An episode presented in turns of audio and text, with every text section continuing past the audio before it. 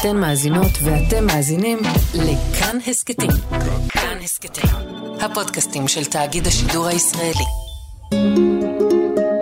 היסטוריה לילדים עם יובל מלכי. ההיסטוריה של הפופקורן, או פופקורן, איך שאומרים.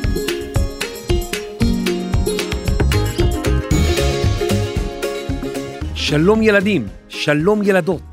היום אני רוצה לספר לכם על קסם שאני עושה. זה קסם מסובך מאוד. אני לוקח שקית שטוחה, ממש שטוחה לגמרי. אני מכניס אותה לתוך מכשיר חשמלי וסוגר את הדלת. אני מפעיל את המכשיר, ותוך שתי דקות נשמעים פיצוצים. פיצוץ, ועוד פיצוץ. וכשנגמרים הפיצוצים, אני מוציא את השקית. אבל עכשיו היא כבר לא שטוחה, אלא ענקית. ומתוכה יוצא מאכל לבן, טעים, בשם גרעיני תירס תפוחים, או פצפוצי תירס, או פופקורן, או כמו שאתם מכירים, פופקורן. עכשיו, עוד קסם. אני לוקח סיר, מוסיף קצת שמן, שופך לתוכו זרעים קטנים, סוגר את המכסה, והופ, פרחים לבנים קופצים אל על. איזה קסם מדהים, תודה, תודה. מה, אתם מכירים את זה? ברור, ידעתי, מי לא מכיר פופקורן? אבל ממתי אנשים אוכלים פופקורן? ומי גילה את הפופקורן? ומה הפירוש של המילה פופקורן?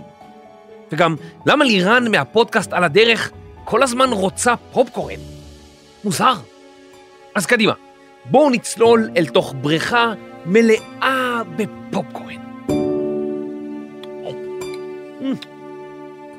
טעים.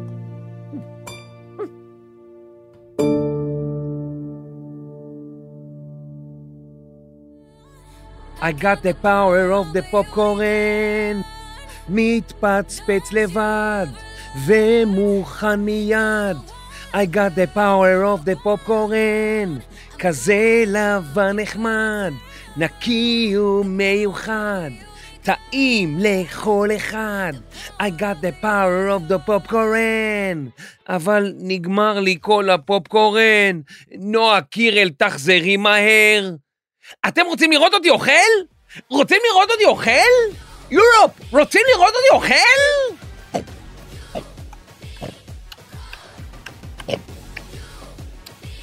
ממש טעים.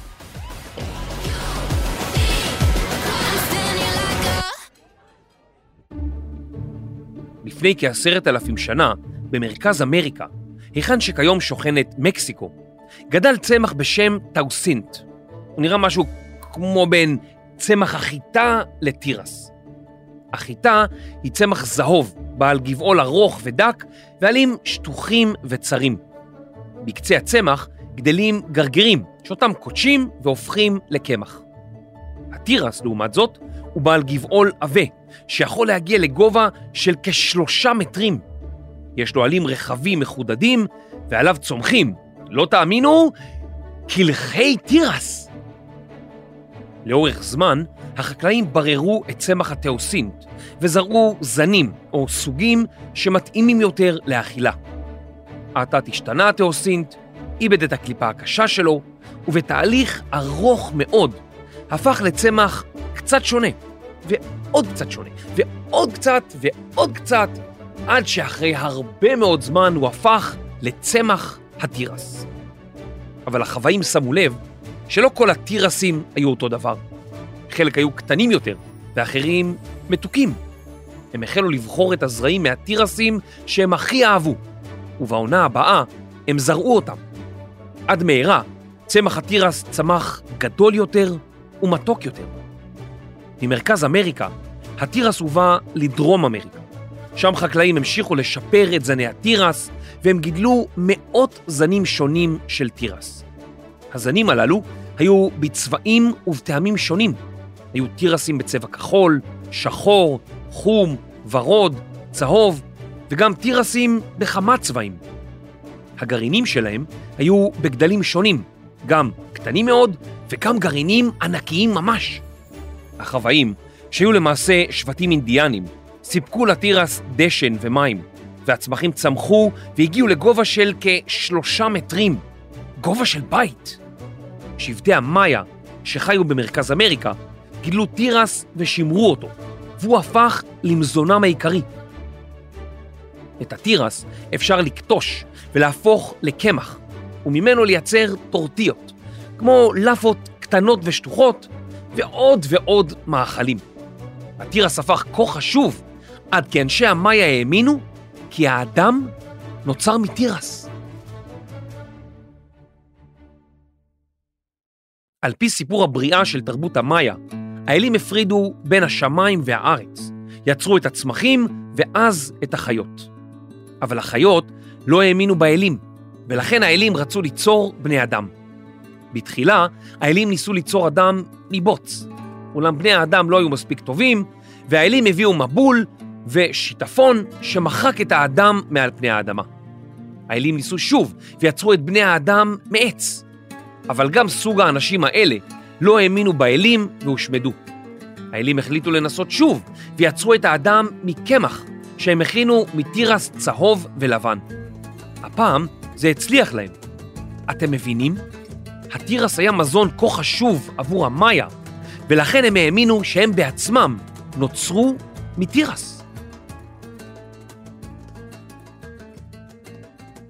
תרבויות במרכז ובדרום אמריקה ידעו לייצר פופקורן מתירס, למרות שלא היה להם מיקרוגל. הפופקורן היה מאכל חשוב עבורם, אך שימש גם כקישוט לכיסויי ראש בטקסים שונים, וגם כשרשראות וקישוטים על פסלי האלים שלהם, כולל עבור האל האצטקי תללוק, אל הגשם והפוריות. סיפורי עם תיארו רוחות שמתגוררות בכל גרעין של תירס. אם חיממו להם את הבית, הרוחות היו מתרכזות ומתרכזות עד שהן היו קופצות החוצה לאוויר. וכך, בעזרת הרוחות הממורמרות, נוצר הפופקורן. אה, אתם יודעים מה? רק רגע, רק רגע. אני חייב להכין לי פופקורן קצת לפרק, אני מדבר המון על פופקורן וזה עושה לי חשק, אני חייב, אני חייב. שיהיה לי קצת תוך כדי הפרק. הנה, שים במיקרוגל, או, הנה הוא מתפצפץ, אוי, איזה מושלם. איזה יופי שהוא מתפצפץ ככה. אני מאוד כועס. אוי, לא. רוח כעסנית, זה הרוח של הפופקורן, מה שאמרתי לכם. סליחה, רוח הפופקורן. אה, בוא נקוד קידה. הנה, קד קידה, קד קידה. רוח הפופקורן, לא התכוונתי להרגיז אותך. איזה רוח פופקורן? אני מקליט באולפן ליד, ואי אפשר עם כל הרעש הזה. אה, אתה לא רוח כעסנית שיצא מתוך גרגר של תירס? אני נראה לך כמו רוח? לא, האמת שלא, אתה סתם נראה כועס. מה? אני, אני, בטח שאני כועס, בצדק. אוקיי, תראה, הפופקורן הרגע סיים. אולי תיקח קצת, אולי זה ישפר לך את המצב רוח. טוב, אני אקח קצת, אבל לא ממש קצת. זה טעים מאוד. מה זה? אוי, זה פופקורן טעים. אתה יודע מה? אני בדיוק צריך הפסקה, והפופקורן הזה כל כך טעים, אז uh, אני אוכל את הפופקורן הזה, בסדר? אמרתי לך שזה פופקורן טעים. אני אכין עוד. שב, שב, אני אכין עוד. יש! יש!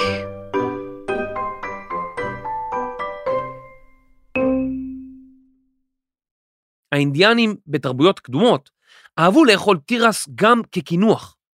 הם היו מחממים קדים מחימר, גורמים לתירס להפוך לפופקורן, ועליו היו שופכים דבש או סירופ מייפל מתוק. התירס היה חשוב לתרבויות מרכז ודרום אמריקה, כפי שהאורז חשוב במזרח הרחוק והחיטה במזרח התיכון ואירופה. גם כיום, שלושת הגידולים הללו, אורז, חיטה ותירס, מהווים את המזון העיקרי של בני אדם בכל רחבי העולם.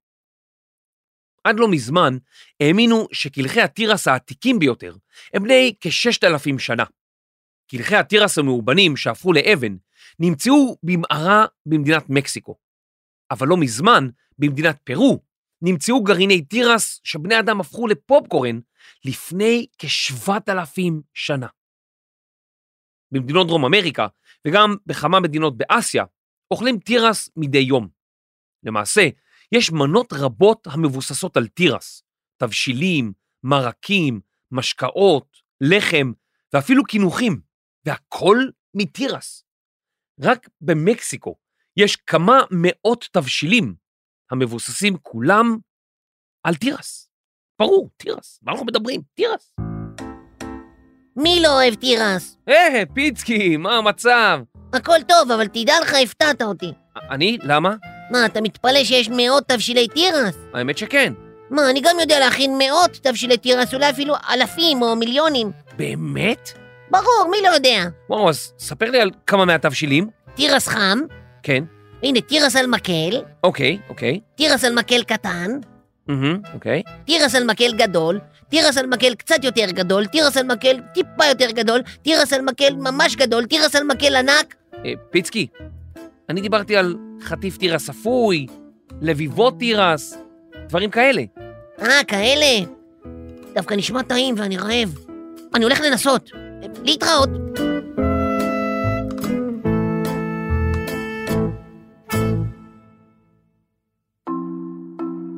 המזון שאנחנו אוכלים מהטבע מחולק בדרך כלל לחמש קבוצות. תירס שייך למשפחת הדגניים, לצד חיטה, אורז וקנה סוכר. שאר הקבוצות כוללות את משפחת הקטניות, בה נמצא שועית, אפונה וחומוס, משפחת הירקות, משפחת הפירות ומשפחת האגוזים והזרעים. שאלתם את עצמכם פעם, מדוע קוראים בעברית לתירס תירס?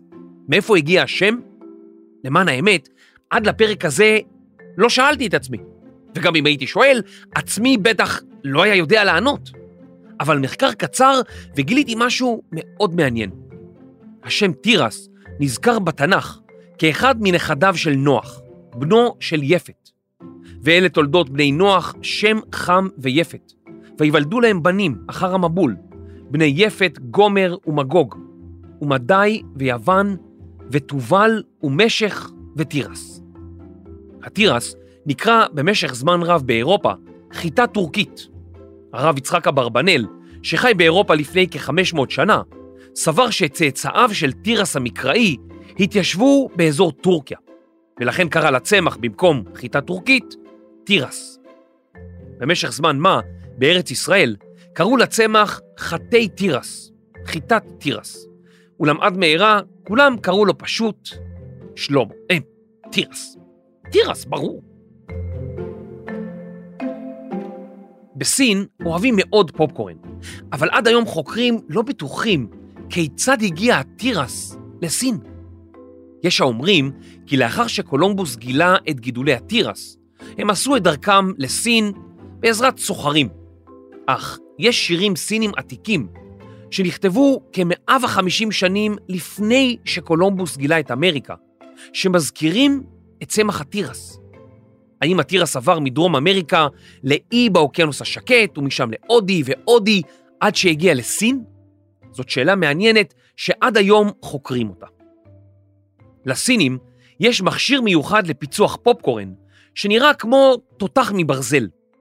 לתוך התותח מכניסים גרעיני תירס וקצת מלח, סוגרים ומסובבים מעל האש. כשהפופקורן מוכן, שמים את קצה התותח בתוך שק ופותחים בבת אחת. התותח משמיע רעש חזק, מין בום שכזה, והפופקורן נורה הישר לתוך שק גדול. אתם יכולים לצפות בתותח הפופקורן הסיני ביוטיוב. התירס לא היה מוכר באירופה עד לגילויה של יבשת אמריקה בשנת 1492.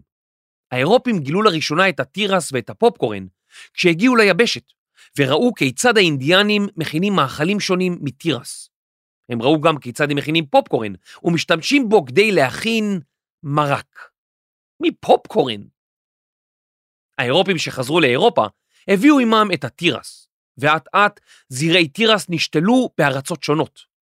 בחלק מהמקומות מזג האוויר היה שונה מדרום אמריקה, ולקח זמן עד שהצליחו לגדל תירס באירופה.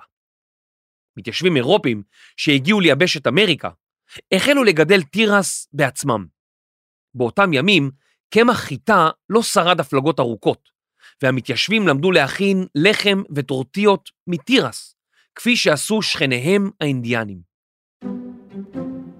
בשנת 1730 הומצאה מחרשת הברזל, וכמאה שנים מאוחר יותר, הנפח ג'ון דיר המציא את מחרשת הפלדה. בעזרת מחרשות הפלדה החדשות, ניתן היה לזרוע ולגדל יבול בכמויות עצומות. ג'ון דיר מכר אלפי מחרשות שכאלה, ובארצות הברית החלו לגדל תירס בערבות רחבות ידיים. התירס כונה זהב הערבות. אנשים נהגו לשים זירי תירס בסיר ולהכין ממנו פופקורן בבית. הפופקורן נמכר בתחילה תחת השם פנינים, על שום היותו לבן.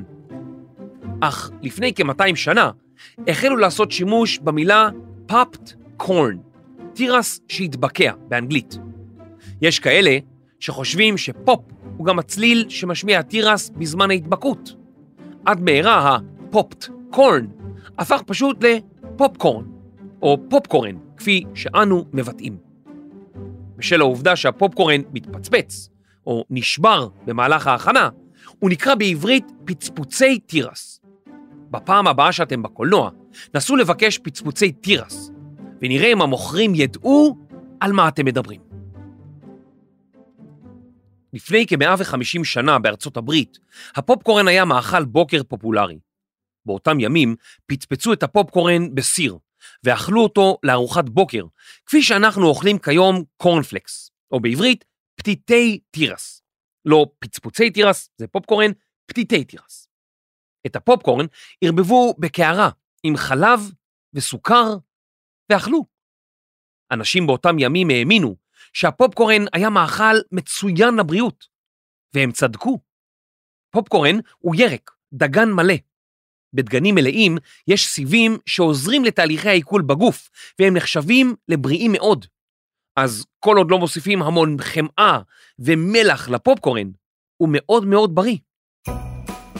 בשל להיות גרעיני תירס ופופקורן זולים מאוד, משפחות רבות השתמשו בו גם לקישוטים, בעיקר בתקופות החגים. לאחר הכנת הפופקורן, היו מדביקים אותו ומקשטים איתו את הבית. ויש מי שהיו משחילים חוט בפופקורן ומכינים שרשראות לקישוט עץ האשוח בחג המולד. בחגים נהגו גם להכין כדורי פופקורן, כדורים בגודל בינוני, שהיו מורכבים מפופקורנים רבים, שהודבקו לכדור בעזרת סירופ סוכר. בשנת 1875 החלה הפריחה של הפופקורן כחטיף. פרדריק מיירס ממדינת קנטקי בארצות הברית המציא מכונה מיוחדת שהפכה גרעיני תירס לפופקורן, אבל היא הייתה גדולה ומגושמת. עשר שנים מאוחר יותר, בשנת 1885, בשיקגו, גם בארצות הברית, אדם בשם צ'ארלס קרטורס המציא עגלה שעליה הורכבה מכונה קלה שהפכה תירס לפופקורן בעזרת שמן חם. קרטורס מכר את העגלה המיוחדת ששקלה כ-200 קילו והייתה בעלת גלגלים. את העגלה אפשר היה לדחוף או להיעזר בסוס פוני קטן שימשוך אותה. אנשים רבים שרצו להרוויח כסף רכשו את העגלה והחלו להסתובב איתה בפארקים ובירידים שונים, שם הם מכרו פופקורן ובוטנים. קרטורס המשיך לשפר את המכונה שלו, והדגם הבא ידע גם להוסיף חמאה ומלח לפופקורן. קרטורס ייצר עגלות רבות המבוססות על כוח קיטור, שפצפצו פופקורן בלי הפסקה, ושקיות פופקורן נמכרו בעלות נמוכה לכל דורש. שני אחים גרמנים בשם פרדריק ולואיס רוקהיים, מוכרי פופקורן, רצו לפתור בעיה. הפופקורן לא נשאר טרי לאורך זמן. בטח יצא לכם פעם לאכול פופקורן כמה שעות אחרי שהכינו אותו, לא, לא ממש טעים. אז מה עושים? האחים רוקהיים לקחו פופקורן ובוטנים וציפו אותם בסירופ דבשה או מולאסה. זהו סירופ סמיך שנוצר מבישול קני סוכר. הפופקורן המצופה היה טעים גם אחרי הרבה זמן, ולמוצר שלהם האחים קראו קרקר ג'ק. וכיום, כ-130 שנים מאוחר יותר, זהו עדיין מאכל פופולרי בארצות הברית, ואפילו מופיע בשיר ששרים באיצטדיוני בייסבול. יש האומרים כי החטיף הזה, הקרקר ג'ק, הוא למעשה גם ה junk food הראשון.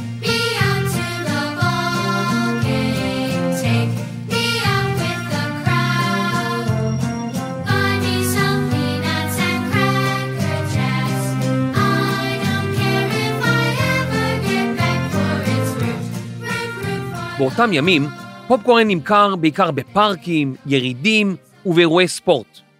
אבל אז משהו השתנה.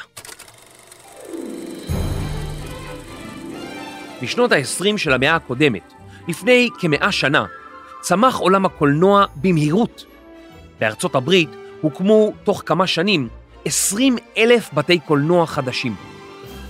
באותם ימים עדיין לא המציאו את הטלוויזיה, ואם רציתם לראות תמונה זזה, הייתם חייבים ללכת לקולנוע. ובאמת, מיליוני אמריקאים הלכו לקולנוע בכל שבוע.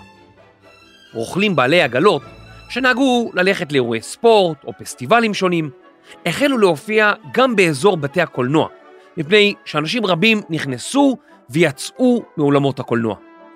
המילה רוכל בעברית היא סוחר הנודד בדרכים, או הולך ממקום למקום, מוכר שאין לו חנות קבועה. רוכל.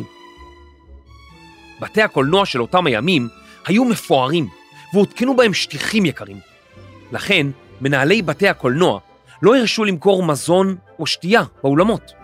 הצופים הצמאים והרעבים התנפלו על עגלות הרוכלים מחוץ לאולם, והרוכלים הרוויחו כסף רב. באותה התקופה התרחש בארצות הברית משבר כלכלי, שנודע בשם השפל הגדול. אנשים רבים איבדו את עבודתם, ועסקים נקלעו למשבר כספי. אנשים רבים שנהגו ללכת לקולנוע ולאכול פופקורן אחרי הסרט, יכלו להרשות לעצמם רק פופקורן, שעלה בערך עשרה סנט לשקית, או בהשוואה כמה שקלים בודדים, בערך שישה שקלים של ימינו. נו, בילי בוב, מה נעשה עם המצב? לא יודע, ג'ימי ג'ו, משבר כלכלי, אז לא הולכים בקולנוע.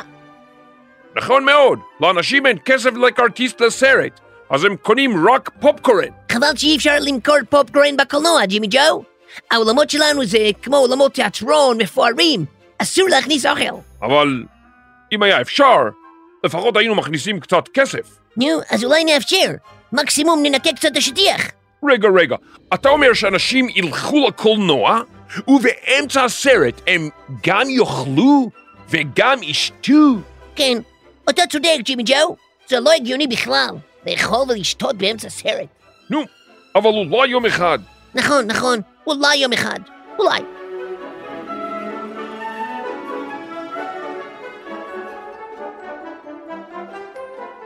בתי קולנוע שונים צפו בקהל שהגיע במיוחד לפופקורן, והם החלו להשכיר חלקים מאולמות הקולנוע למוכרי הפופקורן. עד מהרה, בתי הקולנוע החלו למכור פופקורן בעצמם, עם שתייה וחטיפים נוספים, והם גילו שהם מרוויחים הרבה יותר על הפופקורן מאשר על הכרטיסים לסרט.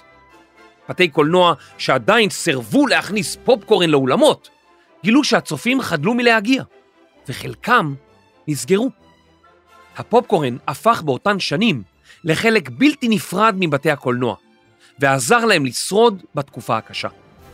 הפופולריות שלו, של הפופקורן, הרקיעה שחקים.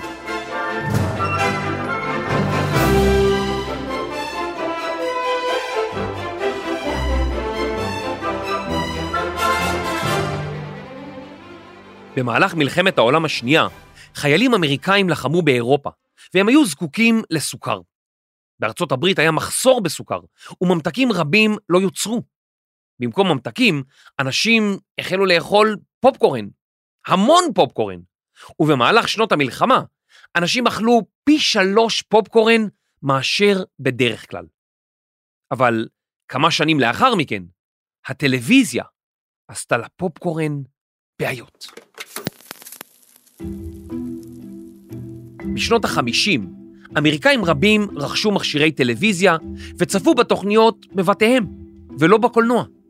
מכירות הפופקורן ירדו בצורה משמעותית, אך עד מהרה חברות החלו לייצר מוצרים שונים להכנת פופקורן ביתי. אחד מהם היה ג'יפי פופ, מין מחבת אלומיניום חד פעמי. את המחבת הניחו על האש וניירו שוב ושוב עד שהפופקורן החל להתפצפץ ולגרום לנייר הכסף, שהיה חלק מהמחבת, לעלות ולעלות ולעלות עד שהיה מוכן. בשנות ה-60 יצא בארצות הברית שיר בשם שיר הפופקורן. מוכנים קצת לזוז? יאללה, תחרות ריקודים!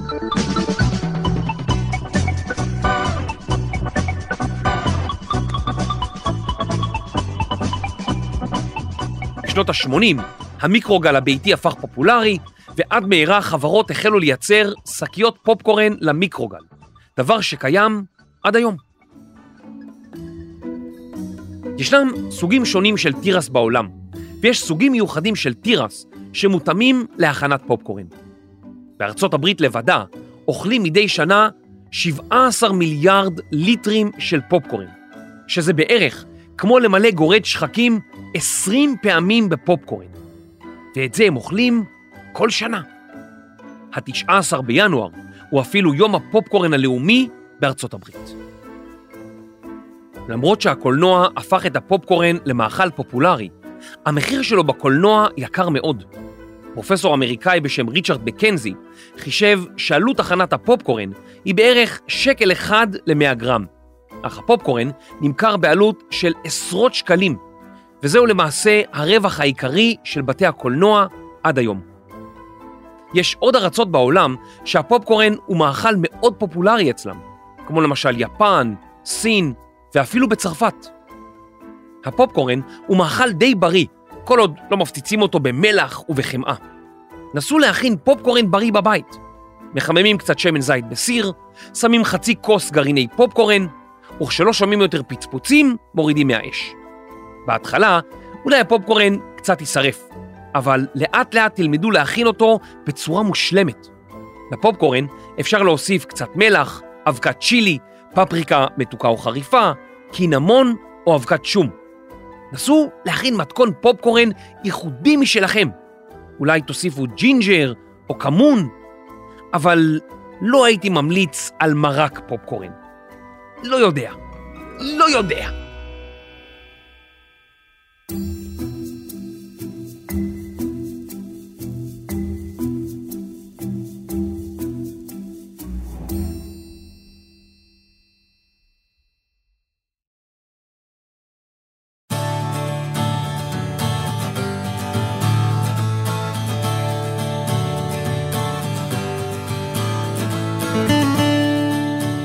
כתיבה, קריינות, ומפחד מרוחות פופקורן, יובל מלכי. עריכת לשון והכנת שרשראות מפצפוצי תירס. דינה בר מנחם. עיצוב פסקול, מיקס, והכי אוהבת פופקורן ורוד. רחל רפאלי.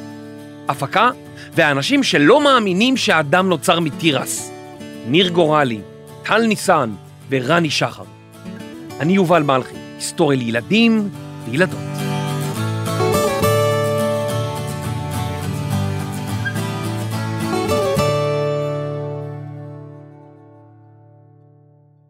תודה שהאזנתם.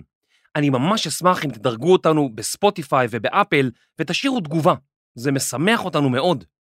נשמח לראות אתכם גם בקבוצת הטלגרם שלנו, היסטוריה לילדים, שם תוכלו להציע הצעות ולשמוע מה חדש. פרקים נוספים של היסטוריה לילדים ניתן למצוא בכל יישומוני ההסכתים, באתר וביישומון כאן, וגם ביישומון כאן ברכב. תודה.